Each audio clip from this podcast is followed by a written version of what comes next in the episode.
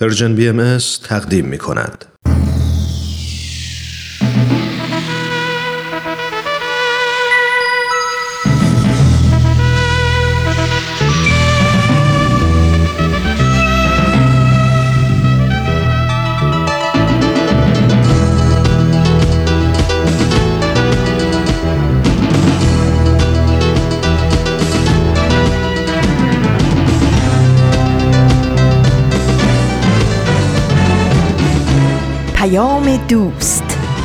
برنامه ای برای تفاهم و پیوند دلها.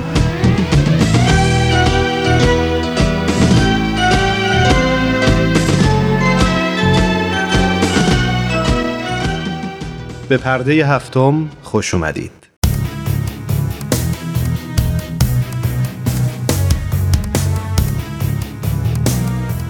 من ایمان ملکوتی هستم و امروز جمعه دوازدهم مهر ماه 1398 خورشیدی برابر با چهارم اکتبر 2019 میلادیه.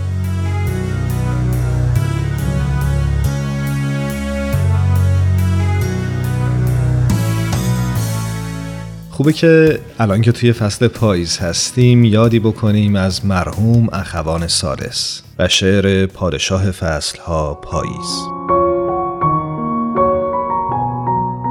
آسمانش را گرفته تنگ در آغوش ابر با آن پوستین سرد نمناکش.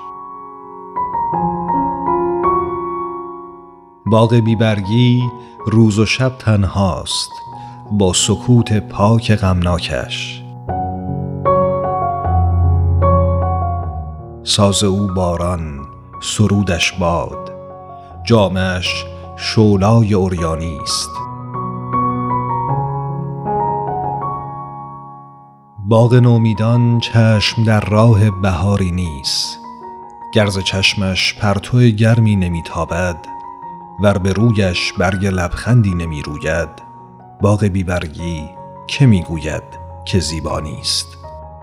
داستان از میوه های سر سای اینک خفته در تابوت پست خاک می‌گوید. باغ بیبرگی خندش خونی است اشکامیز جاودان بر اسب یارفشان زردش میچمد در آن پادشاه فصلها پاییز.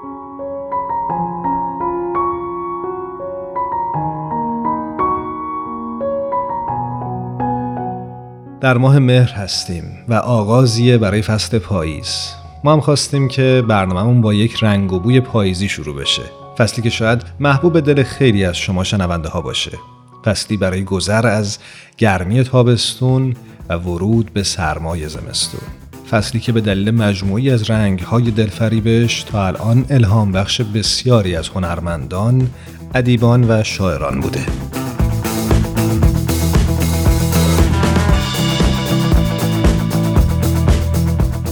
حالا که صحبت از ماه مهر شد اولین چیزی که بعد از شروع فصل پاییز به ذهن خطور می‌کنه بله شروع دوباره درس و مدرسه است. واسه یادآور بشیم فردا یعنی پنجم اکتبر روز جهانی معلمه. این روز رو به تمامی معلمان به ویژه معلم های عزیز کشورمون تبریک میگیم.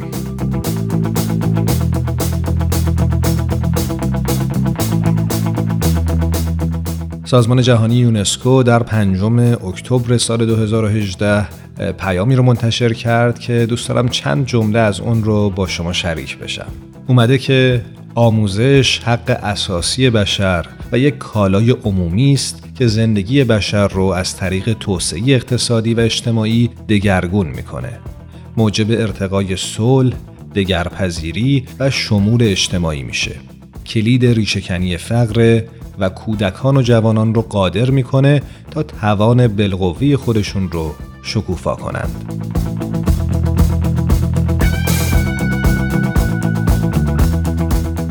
دستور کار جهانی آموزش که جامعه بین الملل به اون متحده خواستار آموزش از ابتدای کودکی در سطوح ابتدایی و بعدها متوسطه در کل جهان برای هم است. برای دستیابی به این هدف بایستی دسترسی به آموزش با کیفیت رو برای هر کودک و جوان فراهم کرد. به تبعیض آموزشی در کلیه سطوح نظام آموزشی پایان داد و کیفیت آموزش و نتایج یادگیری رو به طور چشمگیر بهبود بخشید. این اهداف در عوض نیازمند افزایش جهانی تعداد معلمان حرفه‌ای و متبهر و چیزی حدود 69 میلیون معلم بیشتره. امیدواریم روزی بیاد که حق آموزش در هر سطحی برای هر انسانی بدون هیچ تبعیضی قابل دسترس باشه.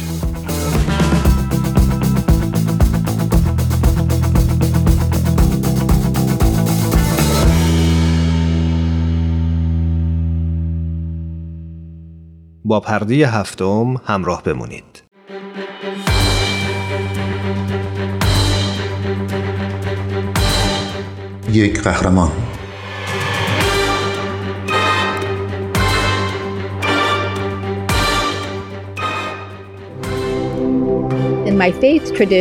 Beautiful saying در سنت دینی من بیان زیبایی وجود داره. برای همسایت قبل از خودت دعا کن که به این مناست که دیگران رو در نظر بگیر.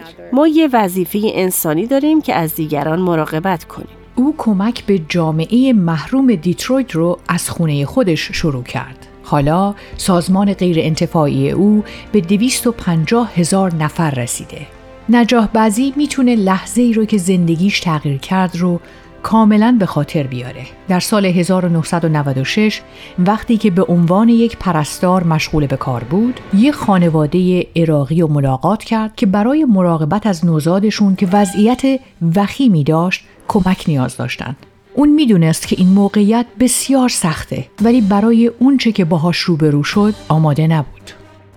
Working as a nurse, I went to visit this Iraqi refugee family وقتی که به عنوان یک پرستار کار می کردم به ملاقات یک خانواده پناهندگی عراقی رفتم که نوزادی داشتن که در حال مرگ بود و اونا حقیقتا توی خونشون هیچی نداشتن. نه یخچال نه اجاق گاز و نه گهواره. اون نوزاد رو توی سبد لباس شرکا گذاشته بودن. من واقعا از دیدن این صحنه داغون شدم. با خودم گفتم این قضیه نباید در زمان کاری من اتفاق بیفته. تا سالها این سازمان فقط در پشت ماشین وانت من وجود داشت و کار می‌کرد. ولی حالا متقاضیان ما به یک فروشگاه چند منظوره میان تا همه نیازهای اولیه خودشون رو تأمین کنن.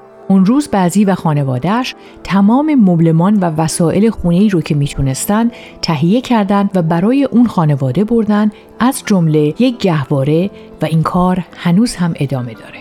سالها بود که بعضی تلاش خیرخواهانه خودش رو انجام می‌داد و کالاهای اهدایی رو با ماشین خودشون حمل می‌کرد. تا اینکه تلاشهاش منجر به تأسیس سازمان غیر انتفاعی بین زمان شد بر طبق سازمان آمار کشور بیش از یک سوم ساکنین دیترویت و تقریبا نیمی از کودکان این شهر در فقر زندگی می کنند و این شهر فقیرترین شهر بزرگ امریکاست. امروزه سازمان زمان مرکزی به وسعت چهل هزار فوت مربع رو در حومه اینگستر اداره می‌کنه. انبار این گروه راهروهایی پر از مواد غذایی، لباس و حجم زیادی مبلمان و وسایل خونه رو به طور رایگان به نیازمندان ارائه میدن. مدیران پرونده در این سازمان به متقاضیان برای دسترسی به مسکن و سایر خدمات کمک می‌کنند. یک قهرمان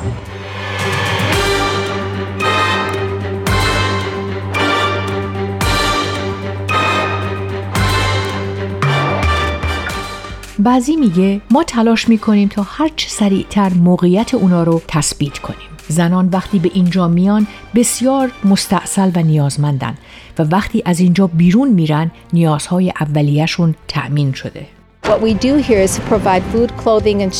کاری که ما اینجا انجام میدیم تهیه غذا، لباس، پناهگاه و یک عالم عشقه. ما روی زنان بچه داری تمرکز می‌کنیم که در فقر مطلق زندگی می‌کنن. تمام چیزی که اینجا مهمه این جمله است. شما چی لازم دارین؟ فروشگاه ما به نام فروش مجدد اعمال خوب به روی همه بازه. و مادران می‌تونن به اینجا بیان. کوپن دریافت کنن و همون خرید شرافتمندانه رو که دیگران انجام میدن تجربه کنن. بدون اینکه پولی پرداخت کنن. کل ایده اصلی اینجا عزت و کرامت نفسه.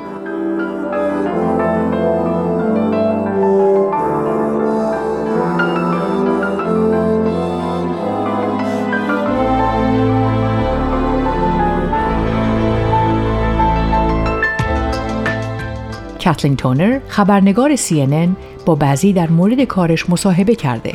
ازش می‌پرسه سازمان زمان از ابتدا تا کنون چگونه تکامل یافت. مؤسسه زمان کمک به پناهندگان رو بعد از جنگ خلیج فارس شروع کرد. وقتی که تعداد بسیار زیادی پناهنده از عراق به منطقه دیترویت اومدن. اما بعد از چند سال جمعیت دیگه ای رو دیدم که بیشتر از بقیه به حاشیه رونده شده و نادیده گرفته شده بودند. مادران مجردی که سعی می‌کردن بچه هاشون رو با نداری بزرگ کنن. الان ما روی زنان بچه داری که زیر خط فقر زندگی می‌کنن تمرکز می‌کنیم. بیشتر خانواده های ما سالانه کمتر از ده هزار دلار درآمد دارند. ما هنوز به پناهندگان کمک می‌کنیم ولی در حال حاضر جمعیت زیادی از آفریقایی آمریکایی ها رو داریم. در این سازمان به روی همه باز و مبتنی بر دین و فرهنگ خاصی نیست. تنها چیزی که اینجا اهمیت داره اینه که این مردم چه چیزی نیاز دارن. چطور اعتقادتون به دین اسلام الهام بخش شما در این کار بود؟ سازمان ما یه سازمان ملل کوچیکه. شما می‌تونین افراد آفریقایی، آمریکایی، عرب، یهودی و افراد ناتوان را اینجا ببینید که همه با هم کار می‌کنن. من اینو خیلی دوست دارم. برای من این بالاترین تجلی ایمان و دینه. جمع کردن افراد مختلف با همدیگه دین اسلام تعالیم زیادی در مورد محبت و مراقبت از هم نو داره. ولی من فکر می کنم که من انسانم و مهم نیست که از چه دینی پیروی می کنم چون در اعماق قلبم اعتقاد دارم که ما همه یک خانواده انسانی هستیم. یک قهرمان.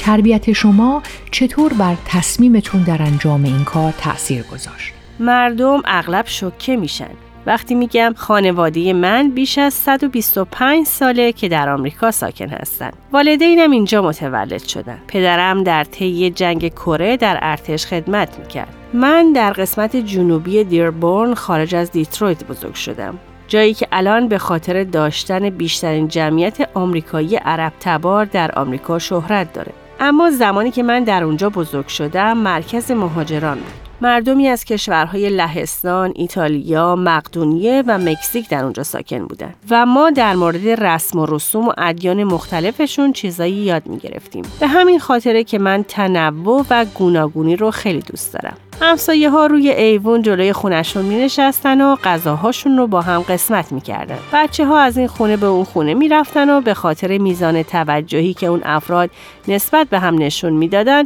من یاد گرفتم که همسایه هامو دوست داشته باشم.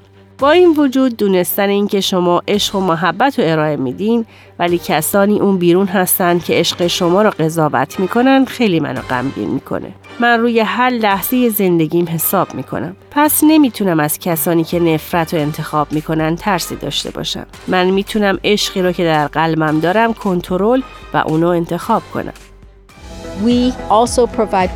ما همچنین آموزش مهارت های فنی و حرفه‌ای رو هم داریم و اونا با آموزش چیزی که نیاز دارن حقیقتا توانمند میشن. ما بهشون اجازه میدیم تا بهترین های وجود خودشون رو ببینن. پرستارا باید مشکلات رو درست کنن. ما شفا دهنده و التیام بخشیم و اینجا مکانیه که دنیا رو شفا میده. برگرفته از سایت CNN Hero اگه دوست دارید با قصه قهرمان این هفته ما بیشتر آشنا بشید یه سری به شبکه های اجتماعی و کانال تلگرام Persian BMS بزنید. یادتون نره که قسمت های دیگه این مجموعه رو هم می‌تونید در وبسایت Persian BMS بشنوید.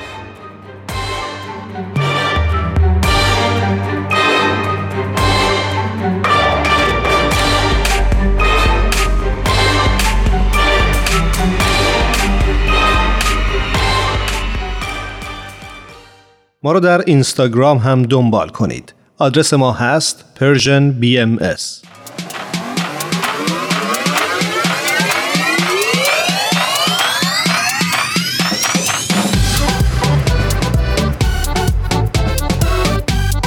تا حالا به ارزش ثانیه ها فکر کردی؟ گاهی اوقات مسیر زندگیت می‌تونه توی چند ثانیه عوض بشه شنیدن یه صدا، دیدن یه تصویر، خوندن یه خبر همه و همه می‌تونه یه شروع تازه باشه. پس با ما همراه باش تا قدر ثانیه ها رو بیشتر بدونیم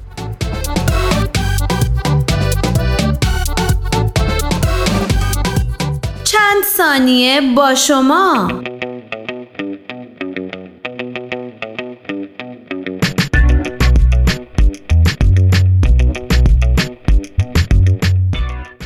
امروز می‌خوایم از جایزه جهانی براتون بگیم. جایزه به مبلغ یک میلیون دلار. مبلغی که شاید تصورش هم برای خیلی از ماها سخت و دور از ذهن به نظر بیاد. ولی به نظر شما چه کسی شایستگی اینو داره که چنین مبلغ گذافی رو دریافت کنه؟ و از طرف دیگه هدف از پرداخت چنین پولی چه می‌تونه باشه؟ پس همراه ما باشید تا در چند ثانیه امروز از جایزه جهانی معلم براتون بگیم.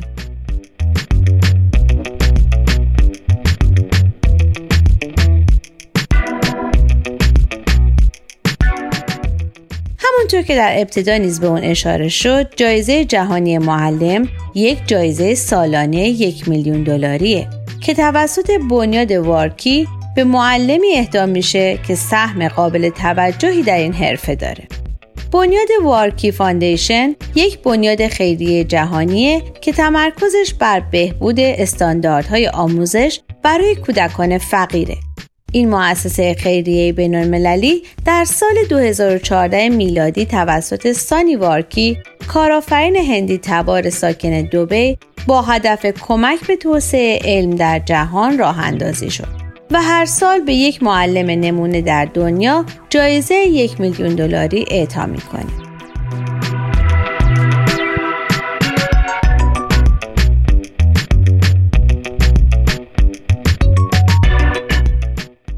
شده روزنامه نگاران جایزه جهانی معلم رو همچون جایزه نوبل برای تدریس می‌دونن.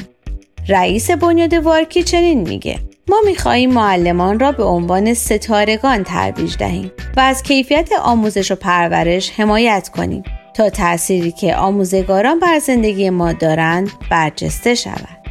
تدریس باید مهمترین حرفه در جهان شناخته شود و باید به آنها احترام گذاشته شود.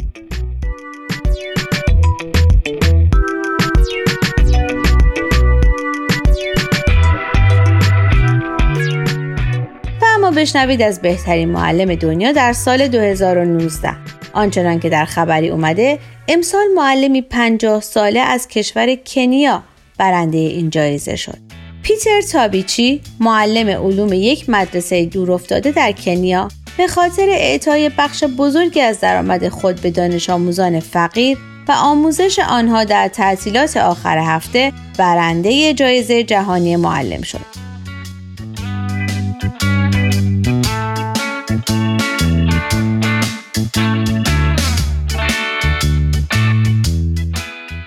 به گزارش سایت رسمی این بنیاد آقای تابیچی معلم یک مدرسه نیمه خصوصی در منطقه محروم پوانی کنیاست و 80 درصد درآمد خود را برای دانش آموزانش خرج می کرده.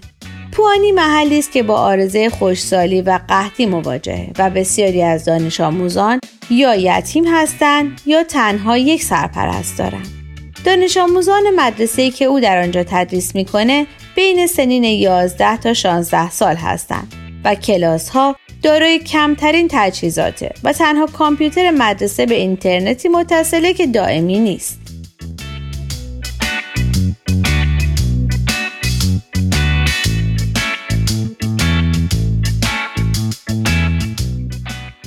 به رغم مشکلات و موانع بسیاری که دانش آموزان مدرسه آقای تابیچی با آن مواجه بودند با تلاش ها و کمک مالی وی بسیاری از آنها ادامه تحصیل دادند. در بسیاری از مسابقات جهانی علمی و مهندسی شرکت کردند و راهی دانشگاه شدند.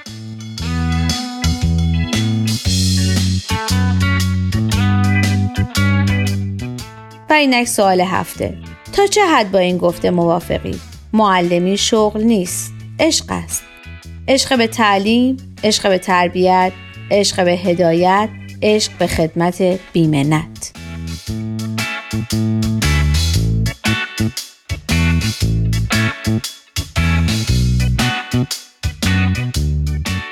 شما می‌تونید از طریق آدرس ما در تلگرام at sign Persian BM و همچنین ایمیل info at Persian BM با ما تماس بگیرید.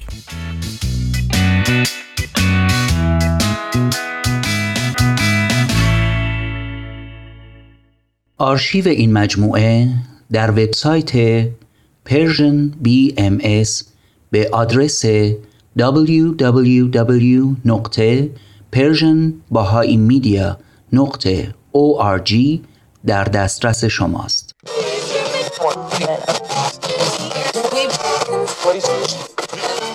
اگه امروز حالت خوبه اگه یه عالمه انرژی مثبت داری اگه حس خوبی داری و دلت نمی‌خواد که اونو از دست بدی اگه می‌خوای برای شروع هفته تازه انگیزه داشته باشی فقط کافیه که فرکانس ذهنتو روی موج مثبت رادیوی ما تنظیم کنی.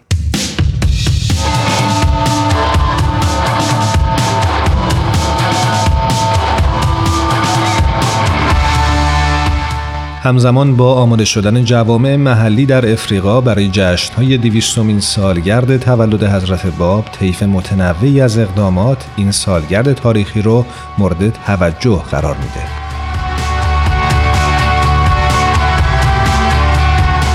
در ماهای قبل از این رویداد پروژه های خلاقانه، جلسات شورانگیز برنامه ریزی و تلاش ها برای به اشتراک گذاشتن داستان از زندگی حضرت باب در جریانه. در کنیا یک گروه فیلمساز در حال سفر در سراسر کشور و درباره تاریخ آین باهایی در هر منطقه با مردم مصاحبه می‌کنه. فیلمسازان گفتگوهایی با برخی از اولین باهایان کنیا ضبط کردند. بسیاری از این افراد چندین دهه قبل مجذوب آموزه های حضرت بهاءالله و حضرت باب شدند.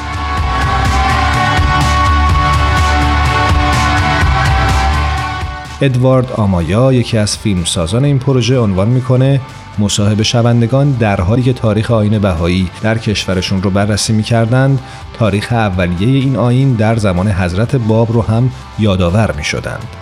آقای آمایا توضیح میدند در جریان ضبط این مصاحبه ها دوستان جوانتری هم همراه ما بودند که همکنون مشغول بررسی این هستند که چطور میشه این بهایان سالمند رو در جشن های دیویستومین سالگرد سهیم کرد.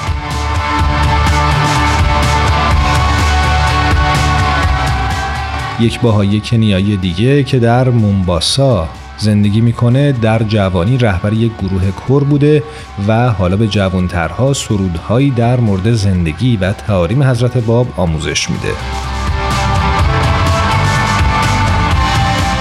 در سایر کشورها رؤسای قبایل در گفتگوی سازنده در مورد بکارگیری آموزه های بهایی در روستاهاشون شرکت دارند.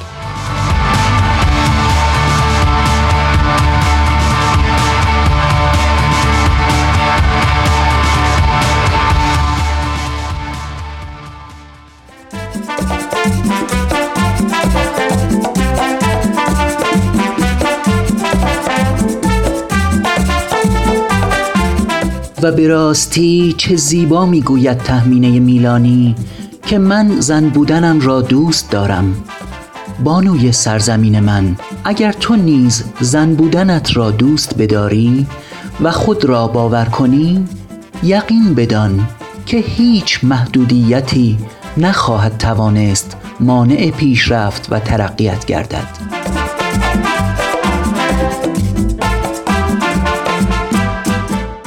بانوی سرزمین من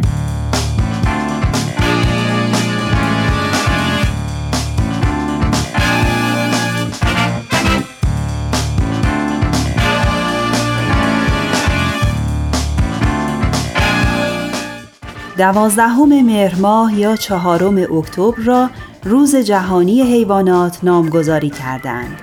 چنین گفته شده که روز جهانی حیوانات در سال 1931 میلادی در کنوانسیون زیستشناسان در فلورانس و به منظور شناساندن گونه های در خطر انقراض در نظر گرفته شد. همچنین چهارم اکتبر روز جشن سنت فرانسیس است. قدیسی که عاشق طبیعت و حامی حیوانات و محیط زیست بود. با این وجود امروزه روز جهانی حیوانات از یک جشن مذهبی فراتر رفته و توسط دوستداران حیوانات با هر عقیده و ملیتی جشن گرفته می شود. و در راستای این هدف اقدامات بسیاری صورت می گیرد.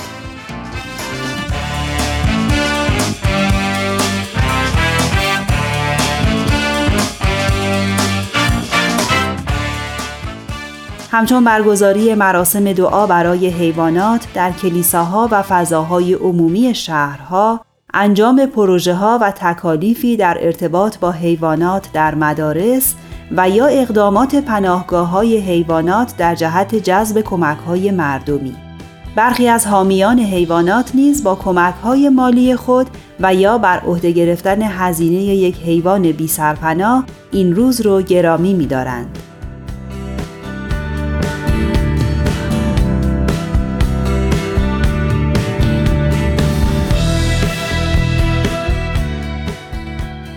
همان گونه که در مقاله ای می‌خوانیم در تمامی ادوار تاریخ بشری حیوانات نقش مهمی در زندگی انسانها داشتند. همچون بهره برداری از فراورده های حیوانی به منظور آزمایش های علمی و یا با هدف مقاصد تفریحی و یا حمل و نقل. توجه و رعایت حیوانات نه تنها از جنبه سودرسانی بلکه از جهت حفظ محیط زیست نیز حائز اهمیت است. به طوری که مدافعین حفظ محیط زیست و انجمنهای حمایت حیوانات حفاظت از حیات وحش رو عاملی مهم در بقای شهروندان می دانند. با این وجود تاریخ نشان می دهد اگرچه حیوانات نقش مهمی در بهبود و رونق زندگی انسان داشته و زندگی رو برای او راحتتر کردند ولی همواره از سوی آدمی مورد سوء استفاده و بهره کشی قرار گرفتند.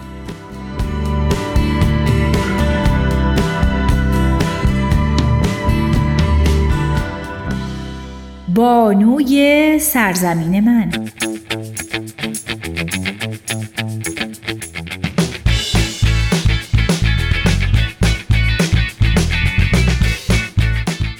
بنا به اعتقاد آین بهایی رعایت و حفظ حیات در وهله اول مسئله اخلاقی و وجدانی است و چگونگی رفتار آدمی با سایر جانداران با کرامت و مقام انسانی او ارتباط مستقیم دارد.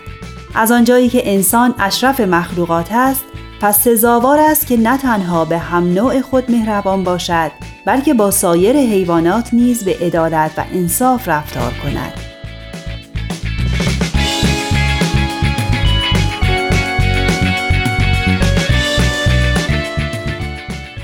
آنچنان که در آثار بهایی مورد تایید قرار گرفته هر آنچه که در طبیعت وجود دارد از ضروریات طبیعت است. یعنی تمامی آنچه که خداوند خلق کرده در حیات جمعی مؤثر است و از بین بردن اون سبب اختلال در چرخه حیات می گردد.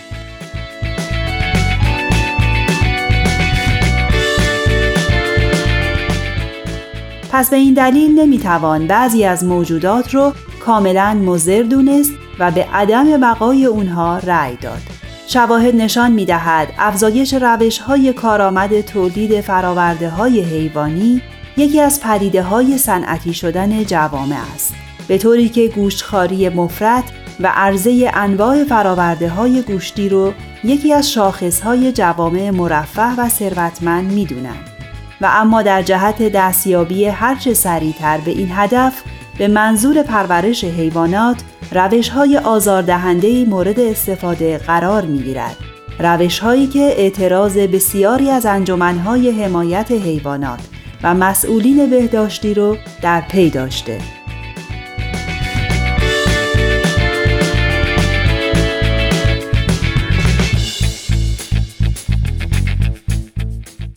پیروان آین بهایی معتقدند انسان محتاج و مجبور به خوردن گوشت نیست و اگر ابدا گوشت نخورد باز هم می تواند در نهایت صحت و سلامت زندگی کند و از آنجایی که ذبح حیوانات و خوردن گوشت آنها تا حدودی مخالف شفقت و رحمت است پس اگر کسی بتواند به جای خوردن گوشت با میوه و حبوبات و یا انواع مغزها همچون پسته و بادام تغذیه کند بهتر و پسندیده تر است.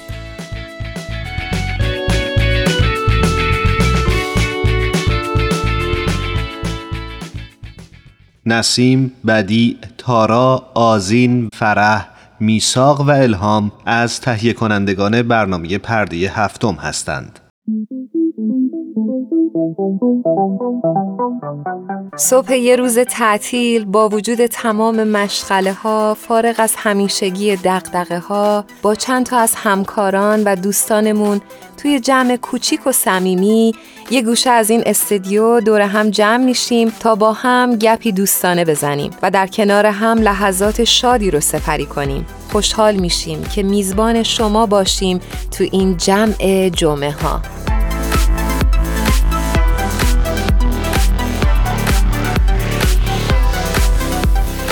ایمان همش سر تو موبایل ها. الان زب داریم. او رو ایریم؟ آره آره. ببخشید.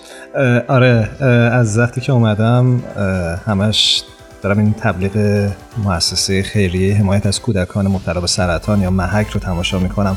خیلی تبلیغ تاثیرگذاریه فکر می‌کنم چند سال پیشم دیده بودم اما از اون زمانی که تو اون قصه رو برام تعریف کردی دوباره برام جالب شد که برم سراغش راجب مؤسسه محک بخونم راجب این بچه ها بخونم راجب قصه هاشون و فکر می‌کنم که خیلی برای من شخصا خیلی تاثیرگذار بوده.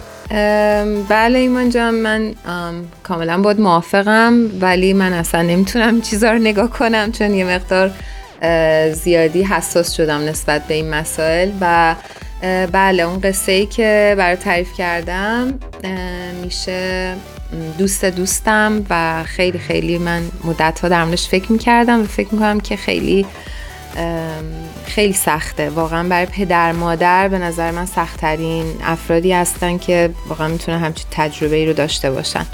آقا برای اینکه برای شنونده همون یه خورده روشنتر بشه خوبه که بگیم که در حقیقت اون قصه که برای من تعریف کردی داستان پدر و مادری بود که فرزندشون فرزند خردسالشون مبتلا به سرطان خون شد.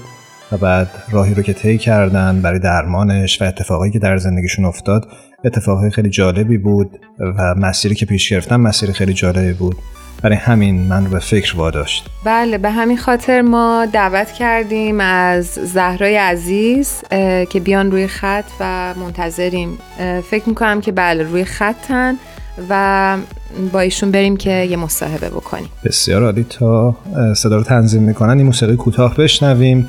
بعد با خانم زهرا کیا روی خط تلفن در مورد قصه بسیار جالبشون صحبت می‌کنیم دوستان عزیز منتظر باشید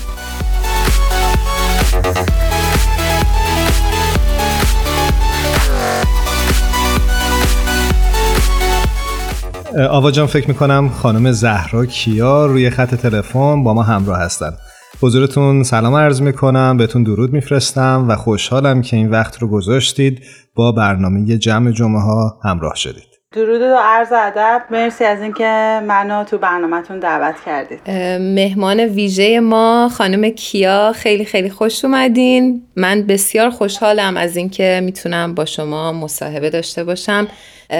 دوستانمون حتما خیلی خیلی خوشحال خواهند بود از این مصاحبه. ممنون. من که خیلی هیجان زدم برای اینکه قصه شما رو که شنیدم به نظرم برای من که خیلی جالب بود مطمئنم برای شنونده هامونم بسیار جذاب و شنیدنیه. امیدوارم که اینطور باشه. زهرا جان اگه لطف کنی یه خلاصه ای از اون چه که برای شما و دخترتون اتفاق افتاد برامون بگید ممنون میشم. من زهرا کیا هستم؟ من وقتی خودم معرفی می‌کنم میگم همسر مادر مهاجر و خیلی چیزای دیگه. ولی مهمترین رولم فکر می‌کنم مادر بودنه و اینکه حالا داستانم رو از کجا شروع کنم.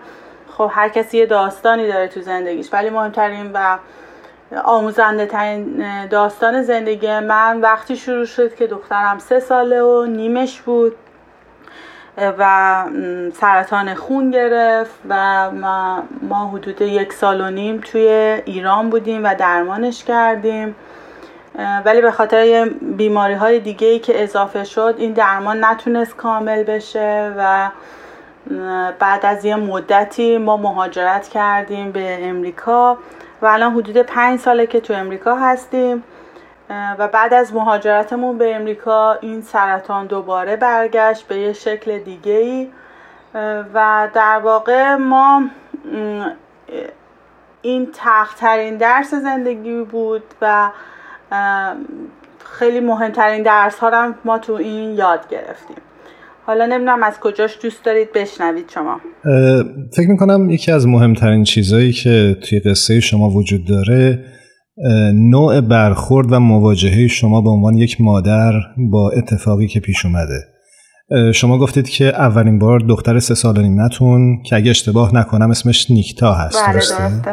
نیکتا در ایران تشخیص داده شد که به سرطان خون مبتلا شده و بعد دوباره در امریکا چند سال بعد همین اتفاق تکرار شد. برای شما زمانی که مهاجرت کرده بودید و در امریکا زندگی می کردید وقتی که دوباره با این داستان روبرو شدید و فهمیدید که عزیزترین کسی که در دنیا شاید داشته باشید به یک بیماری بسیار خاص مبتلا شده چه حس و حالی داشت و چطور باش کنار اومدید؟ و از اون راهی رو که طی کردید برامون بگید که به عنوان یک مادر چطور تونستید از این گذرگاه سخت زندگی عبور کنید. راستش من خیلی دلم نمی‌خواد بگم که من آدم قوی هستم که در واقع نبودم. اولین بار که این اتفاق برامون افتاد منم مثل همه آدمای دیگه. اول می‌گفتیم نه اصلا همچین چیزی ممکن نیست برای ما اتفاق بیفته. بعد از اینکه حالا میپذیری که این اتفاق افتاده و تو توی این مسیری دائم این سواله که چرا من؟ چرا بچه من؟ ولی تا وقتی که همه این سوالا و همه این انکارا هست انگار که هیچ چیزی جلو نمیره. بعد از اینکه پیش خودت میگی چرا من نه؟ شاید این اتفاق باید برا من میافتاد که یه چیزی از تو دل این در میاد. وقتی من به این باور رسیدم که چرا من نه؟ چرا بچه من نه؟ خیلی راهش برام راحت تر شد. نمیگم که خیلی راه راحتیه. اصلا اینطوری نیست. خیلی خیلی راه سختیه. و اینکه پذیرفتنش مهمترین بخش این قضیه است. تا زمانی که نپذیری نمی‌تونی هیچ کاری بکنی. خب به عنوان یه مادر نقش اینو داری که حالا خیلی قوی باشی خیلی نشون بدی همه چی اوکیه همه چی تحت کنترلته و اون بچه هم این آرامش رو از تو بگیره. خب راه خیلی سختره خیلی دشوارتره. برای اینکه تو باید یه آدم دیگه ای باشی و قوی تر از اون چیزی که فکر می‌کنی بتونی عمل کنی که اون بچه به تو نگاه داره می‌کنه. یعنی تمام امید اون تویی و تو باید خیلی بیشتر از اون چیزی که خود آدم این درگیره این مریضی میشه باید قوی تر برخورد کنه. سپاسگزارم. زهرا جون من خیلی می‌تونم بگم هم ناراحت شدم هم خیلی امیدوار شدم. چقدر چقدر بزرگوارانه به این قضیه نگاه می‌کنی و چقدر چقدر رشد کردید شما؟ می‌تونم بگم بزرگترین درسی که این کنسر به ما داد واقعا اینکه من چیزایی رو می‌بینم الان که شاید آدمای عادی اصلا ازش لذت نبرن. من حتی می‌تونم بگم عاشق گلای قالی خونمم به خاطر اینکه واقعا با تمام وجود شاکرم براش. مرسی. به نظر من بزرگترین درس ها رو گرفتی و همون چیزایی رو که باید هر آدمی زادی بلد باشه رو تو بلدی. مرسی محبت. زهرا جون من یه سوالی بکنم. من می‌دونم که شما یه سگم دارین. دوست داری در مورد سگت یه مقدار توضیح بدی؟ راستش ما پنج ساله که مهاجرت کردیم به امریکا و یه عضو جدید از چهار سال پیش به خونه ما اضافه شد و نمی‌تونم بگم که نقش این موجود چقدر چقدر برای ما با ارزشه. و من همیشه میگم زندگی ما به دو بخش تقسیم شده. زندگی ما قبل از آقای کوچ اسمش هم کوچه. و زندگی ما بعد از آقای کوچ. یعنی اصلا عشقی که این موجود به ما میده وقتایی که مثلا نیکتا حال نداره. هر کدوممون حال نداریم. اصلا یه همراه تمام ایار یه اصلا نمی‌تونم. واقعا توصیفش برام سخته. به نظر من بزرگترین هدیه‌ای که خدا به من داد وجود این سگ بود. عزیزم. بسیار جالب. می‌دونم که شما بعد از این اتفاق با مؤسسه حمایت از کودکان مبتلا به سرطان که با نام اختصاری محک در ایران شناخته میشه شروع به همکاری کردید. میشه از دلیل این همکاری و ماهیت همکاریتون برای ما بگید؟ در واقع این مؤسسه ای که شما فرمودید بیمارستان محک تو ایران هستش که بچه هایی که کنسر دارن رو تحت درمان قرار میده و ما اینجا با یه آفیسی آشنا شدیم به اسم International Society for Children with Cancer که در واقع همین کار رو برای بچه هایی که کنسر دارن برای ایران انجام میده حالا ما قبل از اینکه با این مؤسسه آشناشیم خب به شکلهای ریز و درشت کمکهایی به این بیمارستان می‌کردیم چون از نزدیک ما دیده بودیم.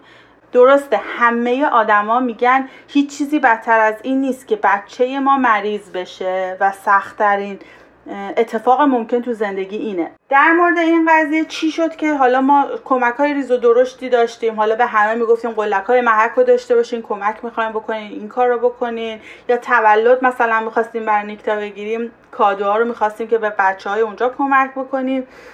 ولی بعد از گرون شدن های دلار من یه مصاحبه دیدم که واقعا این منو منقلب کرد. یه پدری وایستاده بود ازش پرسیدن که شما نظرتون راجع به این که قیمت ها اینجوری داره میره بالا چیه؟ گفت من اصلا برام مهم نیست که مثلا گوشت و مرغ و فلان و اینا چقدر میشه. من فقط الان نگران اینم که با این دلارا من داروی بچه سرطانیمو چجوری تامین کنم. این به قدری نگاهش اندوهگین بود و واقعا منو به هم ریخت گفتم که خب الان جایگاه من چیه؟ الان من چی کار می‌تونم برای این آدم بکنم؟ خب دوستای خوبی این دور برداشتیم و تصمیم گرفتیم فانریزین بگیریم. تونستیم خیلی کمک خوبی جمع کنیم. الان یه هفته از این فانریزین گذشته همچنان داره چک برای ما میاد برای این مؤسسه. و ما خیلی خوشحالیم چون چیزی که می‌دونیم اینه که بزرگترین مشکلی که الان بچه های سرطانی تو ایران دارن تأمین داروشونه. مرسی زهرا جون. من اصلا هیچ چیزی ندارم که در آخر بگم. آره منم همینطور. واقعا فکر می‌کنم قصه شما انقدر زیبا و قابل تفکره که بذاریم به عهده شنونده های این برنامه که خودشون راجع به اتفاقی که افتاده فکر بکنن. و بعد بتونن ببینن که اونها چه کاری از دستشون برمیاد. بتونن یک قدم هر چقدر کوچیک برای دنیای اطرافشون بردارن. واقعا واقعا. آقا بذار قولی از زهرا خانم بگیریم. من دوست دارم که با همسر ایشون هم در همین ارتباط صحبت بکنیم. خوبه که هفته آینده با آقا امیر صحبت بکنیم و دیدگاه ایشون رو به عنوان یه پدر در مواجهه با این داستان بشنویم. حالا من یه پیش زمینه بهتون بدم. امیر اصلا مثل من نیست. یعنی من اینقدر که مثلا احساسی میشم و مثلا هر چیزی خیلی زود به همم میریزه. امیر دقیقا عکس منه. اتفاقا همین تفاوتتون فکر می‌کنم مصاحبه خیلی خوبی بشه. به خاطر اینکه دو تا دیدگاه متفاوت پدر و مادر نیکتا. و فکر می‌کنم که شنونده ها منتظر باشن برای هفته آینده. خب پس بذارید ما هفته دیگه از زبون خودشون بشنویم. حتما. خب من از شما زهرا خانم خداحافظی می‌کنم و امیدوارم نیکتای عزیز هر کجا که هست روزهای خوبی رو سپری بکن مرسی از شما. امیدوارم همه بچه هایی که با این بیماری درگیرن یه جورایی هرچه زودتر خوب بشن و من شخصا دعا اینه که هیچ بچه ای مریضی سختی نداشته باشه. مرسی زهرا جون. روز و روزگار همه بچه های سر تا سر دنیا با تمام مریضی ها خوش و امیدوارم که هرچه زودتر همه خوب باشن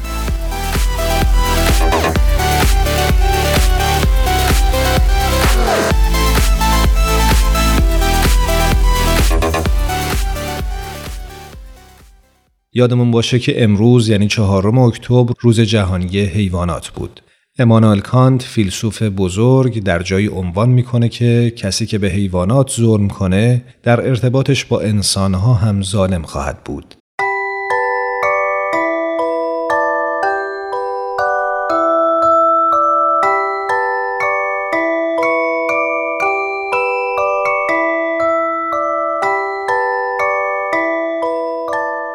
ام استودیوز به سفارش رادیو پیام دوست این برنامه رو براتون تهیه کرده بود.